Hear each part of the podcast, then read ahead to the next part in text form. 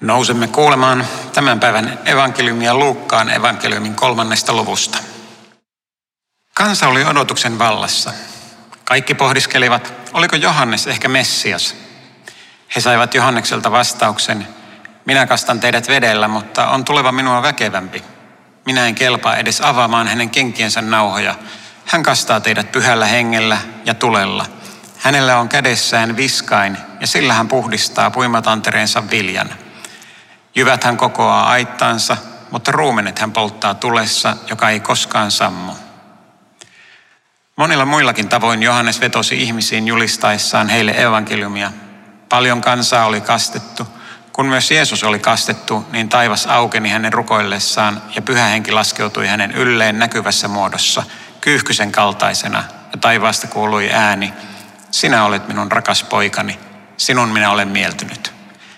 Tämä on pyhä evankeliumi. Kiitos sinulle, Kristus. Ystäväni laskeutui kivisiä portaita pitkin alas joen poukamaan. Jordan virran vesi kuulsi vihreänä Israelin kuumassa aamupäivän auringossa. Hän asteli syvemmälle veteen, kunnes kastautui kokonaan. Hetken vesi kannatteli häntä voimakkaammin kuin maa hänen jalkojensa alla. Paikalla ei ollut kummeja, eikä seurakuntaa. Muistoksi ei ole otettu yhtään valokuvaa. Kuitenkin ystäväni elämä oli muuttunut. Hän oli vastannut Jumalan kutsuun ja mennyt kasteelle. Päivän tekstissä Jeesuksen tie kulkee tälle samalle Jordan virralle – Jeesuksen serkku Johannes Kastaja on alkanut hieman aikaisemmin kastaa ihmisiä veteen tulevan Jumalan valtakunnan nimissä. Nyt opimme tuntemaan uudenlaisen kasteen.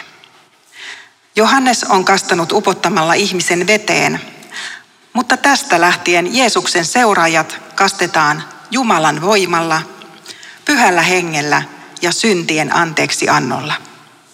Johanneksen kaste on vettä mutta Jeesuksen kaste vettä ja tulta. Jordan virralla Jumala on läsnä Jeesuksen kasteessa tavalla, joka ei jää epäselväksi kenellekään tapahtuman todistajalle. Evankeliumi kertoo, että taivas aukeaa ja Isä Jumala puhuu korviin kuultavalla äänellä.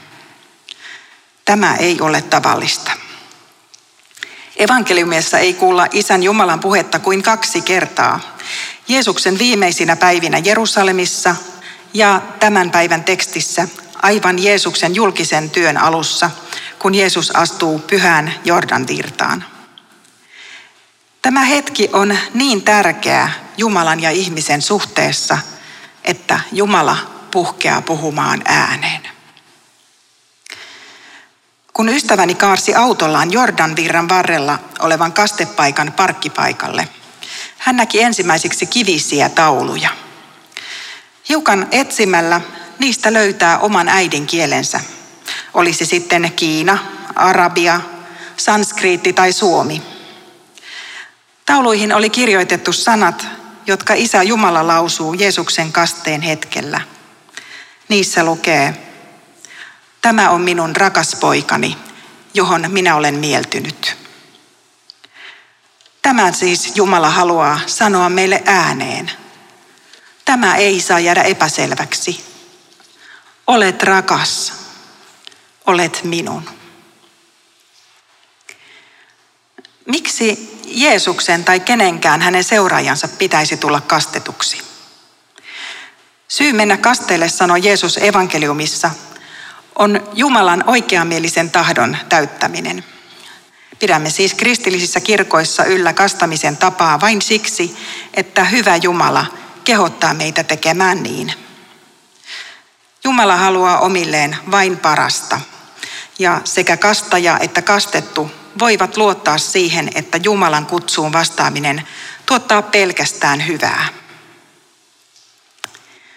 Jos kysyisin teiltä, Kuinka moni on tällä viikolla käyttänyt puheessaan sanoja kuuliaisuus tai totteleminen? kovin monikaan käsi ei varmaan nousisi. Aikamme johtava arvo on individualismi. Se houkuttelee luottamaan omaan voimaamme ja tekemään valintoja, jotka korostavat yksilöllisyyttämme.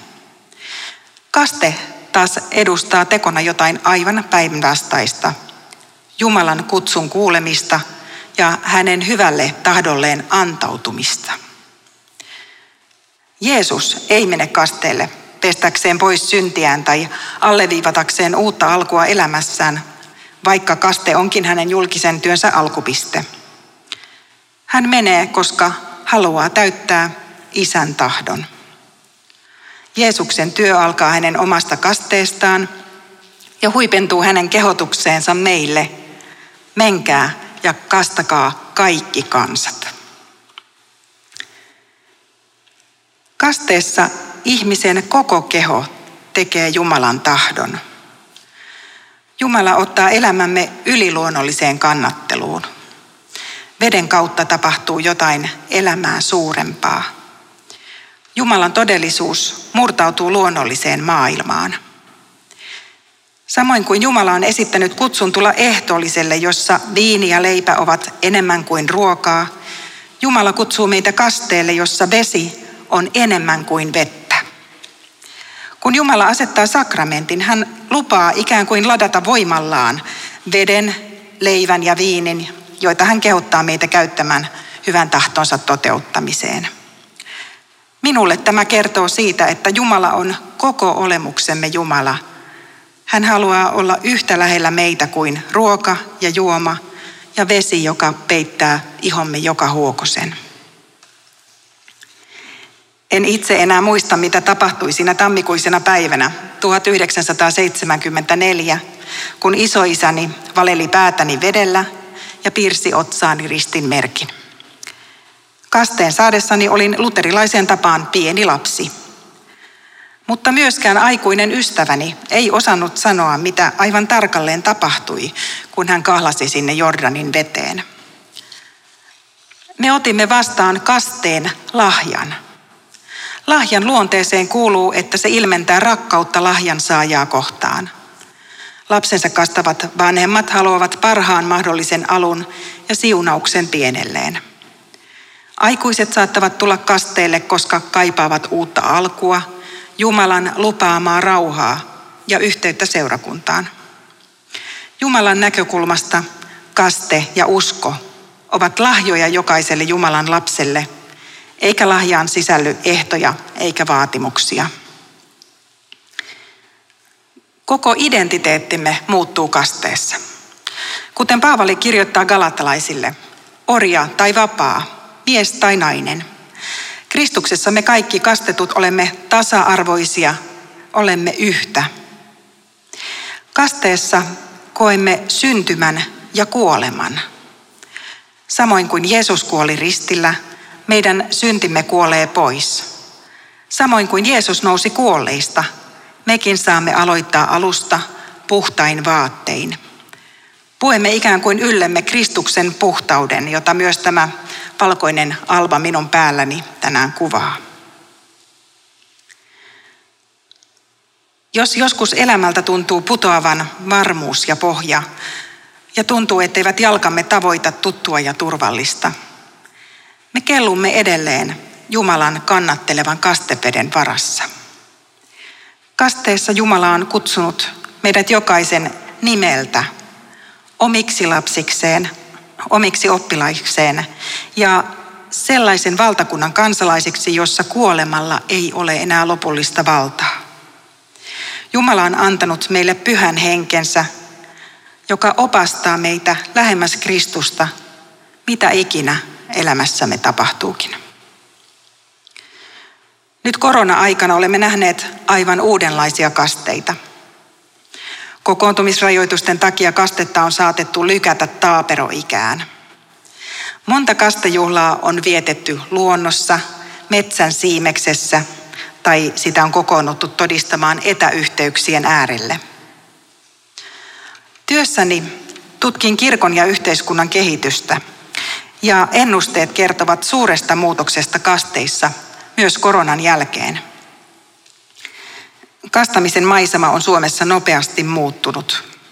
Aikuisen ystäväni kaste voi kuulostaa suomalaisittain harvinaiselta valinnalta, mutta aivan lähitulevaisuudessa nuorten ja aikuisten kasteet yleistyvät. Tällä Tuomas-messussakin saimme hiljattain todistaa iloista juhlaa, aikuisen kastetta. Jos tämänhetkinen muutos jatkuu samansuuntaisena, niin viimeinen lapsikaste on Suomessa vuonna 2054. Se ei ole kovin kaukaista tulevaisuutta. Jos luoja suo minulle elinvuosia, olen silloin 81-vuotias.